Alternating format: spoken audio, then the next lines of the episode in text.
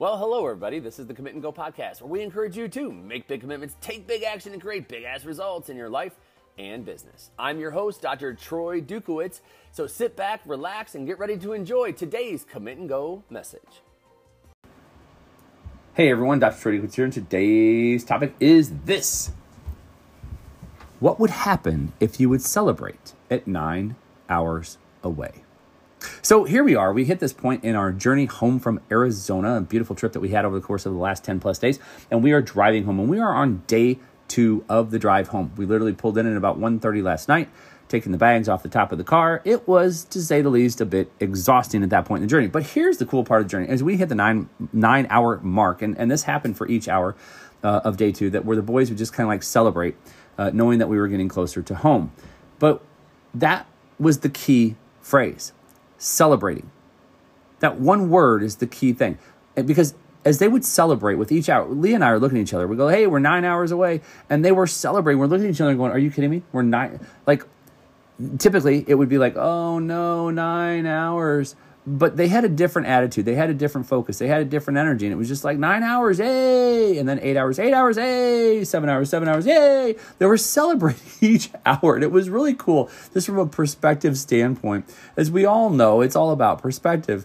And they weren't dreading it. They were going like, hey man, we're one hour closer to where it is that we want to go. It was just such a fun, different attitude. Now, the day before, they're like, oh my gosh, how long till we get to the hotel? How long till we get to the steak restaurant? And it was just kind of like, whoa, three hours hours?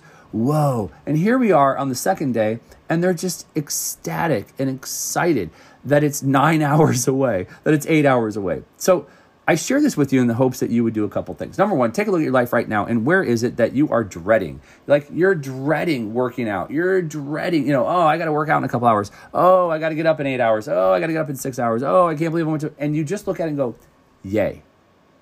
Like, what would happen if you stopped looking at time in such a negative way and you started looking at it as yay? Yay for this moment in time. Like, celebrate right now. What would happen if you celebrated every single hour of the day? You look at, the, at your entire day and you go, oh, there's 12 hours left today. Yay! I still have 12 hours. What are you going to do to make the next hour count? And that's what I think is so pivotal and important. When we talk about, you know, be where your feet are and present time consciousness and being in the moment, what would happen if you just celebrated each hour of the day? Some people, it's hard enough to celebrate a week, a victory, a month. What would happen if you celebrated each hour of today? What would that look like to celebrate each hour? Would you celebrate by reaching out to somebody? Would you celebrate by just uh, giving thanks for the last 60 minutes of life that you had? What would that look like to go through the day? And, and really, I guess you can kind of phrase it in the, in the terms of gratitude and just being grateful for that last hour. And then, what do you want to do in this next hour? And so it's not even a matter of looking at where do I want to be at the end of the day? Where do I want to be at the end of the week? Where do I want to be at the end of the month? It's a matter of where do I want to be at the end of this hour? Right now, here I am. I'm thankful for this last hour. Here's what I accomplished. Here's what I want to be in the next hour.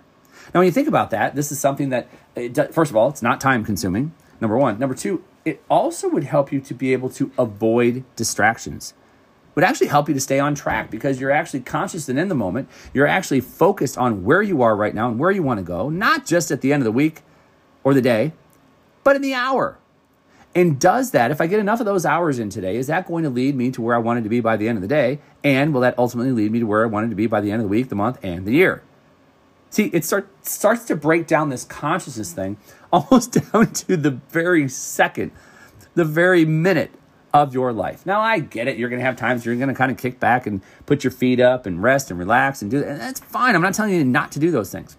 But I am telling you that we all have to have productive times throughout the course of the day. And what would happen if in those productive times you literally started looking at it by an hourly, mm, minute, or second time frame? Would that change how you were performing and producing over the course of the next hour, two hours, rest of the day? I think we all know the answer is an absolute yes. If we were to put that much conscious energy into where we are right now and where we want to be in the next 60 minutes, it would most definitely change our energy, our focus, our production, our connection. It can change almost everything in our lives, one second at a time. That's all I've got for you here today, folks. I am Dr. Troy Dukowitz. Make sure you share this podcast with friends, family, and loved ones that you think could benefit from the messages I share here every week.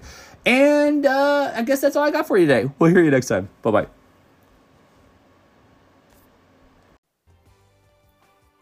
All right, folks, you've been listening to the Commit and Go podcast. Thank you so much for tuning in. You know what to do next. Number one, make sure you make those commitments and go take that action. Number two, hey, I'd love it if you'd refer this to people that you think can benefit from the messages we deliver here every day.